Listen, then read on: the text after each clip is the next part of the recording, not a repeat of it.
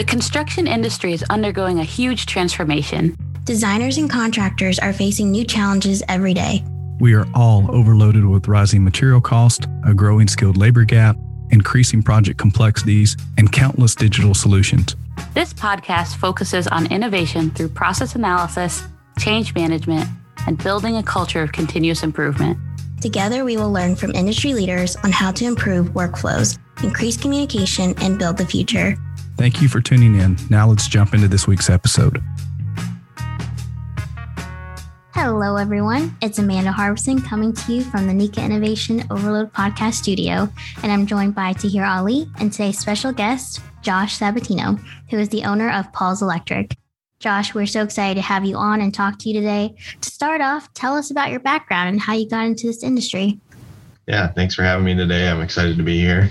So I started out, Paul is actually my dad bought the business when I was six months old. So I've kind of grown up in the industry, helped out around around the shop, growing up in middle school, high school. Uh, started going out onto the job sites in high school.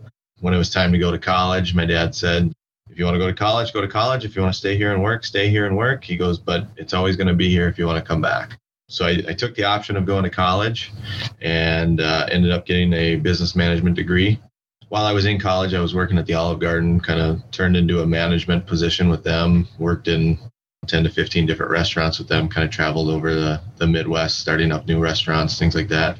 Gained a lot of experience on a management standpoint. At one point, it was too many nights and weekends, and my wife and I were talking about starting a family, and it just just wouldn't work out that well. So I said, you know, my dad always said if I wanted to come back, I can come back. So I called him up and I said, you know, I'm thinking about coming back. And if that's okay with you, let me know when it works. And he goes, you can come tomorrow. So I've been back for eight years now. Paul was here for the first five or six years while I was back. Just recently, he left the company his thought on that was if I stay around, everybody's always going to think, oh, it's Paul's Electric. I go to, I got to go to Paul all the time, and not really giving me the growth that I needed, or, or you know, to kind of step up as the owner and and um, be the face of the company. Yeah, I when I came back, I I worked in the field for quite a while as an apprentice. I had some time that was still counted when I was back in high school. And then the second that I was able to test for my journeyman's license. Dad said, go take it. And I said, but I've never opened a code book. And he goes, I don't care. Go take it, fail it, learn what it's about. So I took it and I failed it miserably. Put my nose in the code book for a while, took it again, passed. And then a year later, I was eligible to take my master's. And that's when I took over. Thank you so much, Josh. That's quite a journey you've taken us on from um, delicious, uh, delicious food all the way back to taking over the family business. I'd love to kind of dig in to this idea of innovation, right? And it's something that we often hear innovation means, you know, one thing or another, it's just a buzzword or, you know, we're overloaded by all of the ways that companies can be innovative or what's expected from them. So, what does innovation mean to you and how do you approach it at Paul's Electric? So I guess innovation to me is, and I think back to my days at the Olive Garden, they had a saying, it was always learning, always teaching. Um, that was kind of the philosophy that they lived by. Like you can never grow if you don't realize what your mistakes are and if you don't have those conversations with with other people that are doing the same things that you are who have maybe they've had mistakes or you, you've got an idea for a, a new way of doing something and somebody else has already tried it and you can get some ideas as to why it didn't work for them. Can we tweak it or is it something that we should just scrap and start over with? You mentioned how you went from apprentice to now an owner of a company right tell us about that journey especially for our listeners who are where possibly you were back then, where their sons or daughters, where they're going to eventually be an owner or the head of a company. What were some lessons learned or challenges that you had, and how did you solve them? Well, I think as being the the owner's kid, you always get that stigma of being the owner's kid, and you're just gonna slack off and you know kind of coast by. And that was the one thing that my dad had always told me was make sure that you're not the owner's kid when you're out on the job site. Make sure that you're always giving 110% hopefully my experience by doing that a lot of our employees respect me a little bit more because they know that I've been there and I've I've done the exact same work that they're doing. So when I do bring some new ideas to how we can do things more efficiently, you know, improve some processes via prefab or, or whatever we may be doing, they listen a little more and they kind of grasp onto it. And then they're a lot more open to telling me their ideas because they know that I've been there as well. And they can say, well, what about this? And, you know, it's a good maybe roadblock that it might be. So how are we going to get around it? And we, we work together as a team to get through those things. That's awesome, Josh. And I think especially one of the things that you hit on, the idea of ideas not just coming from one person, right? Everyone's kind of a part of that. So so take us through that. How when when you guys are approaching new ideas, how do you learn and where do you go to to get inspired? Well, I think for everyone nowadays, right, the internet is everywhere. So Google is usually where we start. And um, I read a lot of the uh, like ECM magazine. I get articles from uh, Mike Holt all the time. Kind of read through them briefly. You know, I don't spend a whole lot of time, but if something sparks my sparks my interest, I'll do a little deep dive into it from there it's it's who can i reach out to? Who's done it before? Who's who's my best resource for this? And typically for us it's been NECA. We go to our, our contact kristen at NECA and she's always got somebody that's gone down that path or tried it. And she goes well here call this contractor and and see what you can find out about it. I mean we've reached out to several different contractors be it uh, egan or hunt Erickson Electric out of St. Cloud. I mean, we we reach out to all of them and just kind of get their feedback on new ideas of the way that we're we're looking to to drive the business in the future and it's actually turned into some really good relationships for us as well where they actually call us and go hey how did it go did it work out did it you know did it fail is it are we able to do it because we're such a big company and it doesn't work for you as a small company? And you know most of the time we do have a little bit more of a roadblock because we are a smaller company but we're able to work through it by having those those resources with the other companies and the contacts that we have. I think you hit on such an, an important point there of you know, NECA is comprised of small, medium, large, you know, everything. And to make sure that, you know, software applications, technology, whatever it is, is scalable to the contractor and the needs that they need. You mentioned about, you know, going to like Egan and other places about how they've implemented innovations. For you, when you did implement these new innovations, how did you handle it as a company? Was there any change management that process that you had to deal with your people? And if there were obstacles or challenges, how did you handle it? Being a smaller contractor, two years ago we had three employees in the field and then it was basically my mom and i in the office uh, my dad had left at that point we've now grown. I think as of today, we have 30 employees in the field and then five of us in the office. Over those last two years, at the beginning of it, I was wearing every hat. I was the estimator, I was the project manager, I was the foreman, I was, you know, everything. And I would always, you know, someone would come to me on a, a job site and they'd say, we need a price for this change order. And my comment was always, okay, I'll get it on my third shift at midnight tonight, you know. And over the years now that we've grown, I've been able to pass those hats off to certain people. We've we've hired an estimator. I've groomed in a, a project manager now. And our biggest innovation that we've had in the last six months is we've we've brought in a prefab shop. We actually we contacted Egan on that one, and they allowed us to come out and kind of tour their facility and some of their operations, and that was a huge help because in the past it was always you hear about prefab all the time, having always been in the field and installing the conduit boxes, um, wire, you get this mindset of this is the only way to do it. There's no way that prefab is going to work. By going to tour their facility, we were able to see okay this is how it does work and this is why it's important to implement this so we brought that back and we I, I, think we toured it on a thursday i brought three apprentices in on Monday, and we cleaned out the entire back of the shop in a week and built our table, our prefab tables, and kind of got set up. and And I, I sat down with the the three of them, and I said, "Okay, we're we're starting this new process." I said, "It's new to all of us. Nobody knows anything about it, but we're going to try and make it work." I had one one of the the guys stepped up immensely and just kind of took the bull by the horns and and took over as what we call our prefab manager right now and he's grown like crazy in the last four months, just as a an individual and as a company asset. He's constantly communicating with the foreman in the field. How can we do this better? Here's some of my ideas. What are your ideas? Anytime I go to a project meeting, he's, can I go with you? I want to see how it's working out.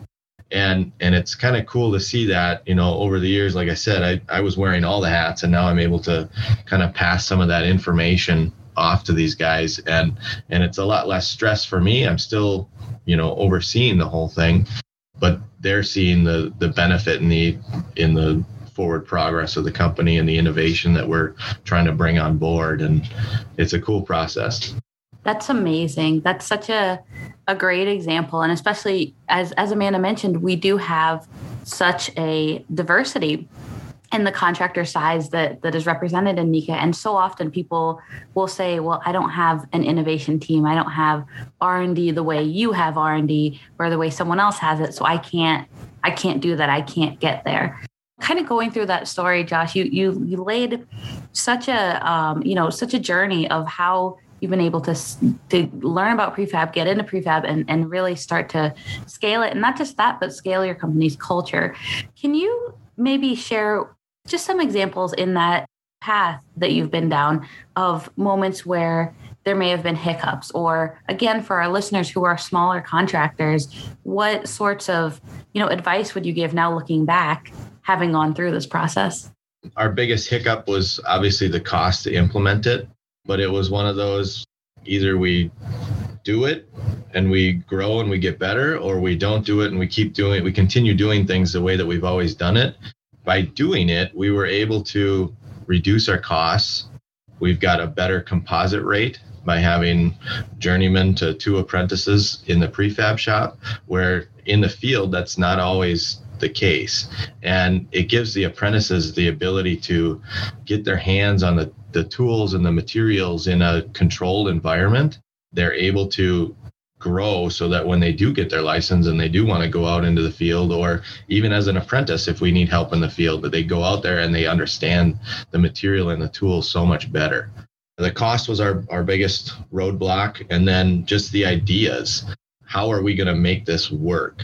How can we make it here and make sure that the information is transferred from the shop to the job site we've gone out and my my prefab manager he's we bought totes and we prepackaged room assemblies into these totes and he's got them labeled perfectly. He's got a blown up blueprint of each room that he puts inside the totes with each item labeled correctly. As much as it was a challenge for us i think it was a it was a small challenge a small hurdle and we've we've kind of grown through that pretty well well, hearing about you know the investment you've put into your people, you know, having you know your apprentice go from all right, we're starting out, and then to hearing how he's grown and like taking on these tasks himself. So tell us a little bit about your company culture in terms of retaining, you know, the best and brightest. What are your core values at Paul's Electric that keep that mentality of you're here, you're going to grow? We've talked about it for a long time to just sit down and come up with what are our core values why are we paul's electric and why should somebody hire us? You know we bounce a few ideas here and there and and then you know the workload kind of takes over and we don't necessarily have a set core val uh, set of core values. But i think everybody just kind of has this friendly i want to help mentality we make sure that when when we come in in the morning we say hi how's it going? to everybody um, and try and make it a personal experience. You're not just an employee and a number when you show up to work here. And i think a lot of our employees realize that their their input and their knowledge it it matters to us because when somebody gives me an idea if it's a week from now or three months from now they see that that idea kind of grow into fruition. It gives them that that feel good like I matter and I I'm I'm a part of a team and I'm not just somebody who shows up and does my job and goes home. So we we've really tried to like form our culture around that. And and that that takes me back to the the saying that I said earlier the always teaching always learning and nobody knows everything. But as a whole we might know a lot more we know a lot of bits and pieces of the pie that that help us become uh, better as a company. I think that's so great. Just, you know, again, it's not so much about the words that are painted on the walls, it's about what you're actually living as a company, as a culture. So you're fairly you're fairly new to NECA, right? Paul's Electric is is fairly new within yeah, being a so part of the membership. We became signatory in April of 2019. We're very new yet. Awesome. And right in 2019, right before everything kind of turned on Yeah. its head. So what Yeah. is that what has that experience been like for you in terms of how has it changed the way that you approach innovation or approach your business and and what are the I guess what are the benefits that you found um, within being a part of this this bigger cohort? joining NECA has opened our eyes to a lot of different things. Number one is the workforce that's available for us. In the past, it would be throw an ad in the paper and see what you get, and you don't always get the best quality. Now we're know we know that we're getting quality electricians that show up, and we're able to scale the business as well. And by being able to scale the business, obviously we need more ideas for innovation. How can we improve? Because it's as much as our our employees are our employees they're not always going to be our employees you know we're going to have a slow time and we're going to have to let people go but we we keep our core people and we those people that kind of come and go with us we want to make sure that they understand our culture that when they're when they're here that they're following our guidelines and our our culture. And so NECA has given us the opportunity to take all of these different classes and that's one thing that I told Kristen when we first signed up, it's, she sent me a list of all the classes for the year, and I looked at it and I'm like, these are some great topics. I said, I hope you have a trophy for somebody who takes all of the classes in the year. She said that she'd have it ready for me. I still haven't seen it yet, but but we try and take part in all of those classes just because it's it's something, especially as a smaller contractor. You take like an Egan or a Hunt or a Parsons, and and they can they can contact these people on their own and probably absorb that cost and train 20 or 30 of their employees. We can't necessarily do that. We can't outlay the money for you know 10 to 15 thousand dollars to get a, a good speaker in to cover a topic that we think is important where NECA provides that for us. So i can take myself and two or three key employees with me to to, to gain that knowledge. Um, and then in the same breath NECA has also offered us the ability to you know kristen has been a r- great resource for us. I call her my uh, my financial advisor because she's really good at spending money for me. We get certain ideas that come our way for innovation how we can do things better. And i'll give her a call and say who do you got for a resource? And she'll give me a resource. And then usually within a week or two we're we're making a purchase or something. We've got those connections with those larger contractors now I think NECA takes the in, the electrical industry, and a lot of times, you know, you talk about business and you have competition in business.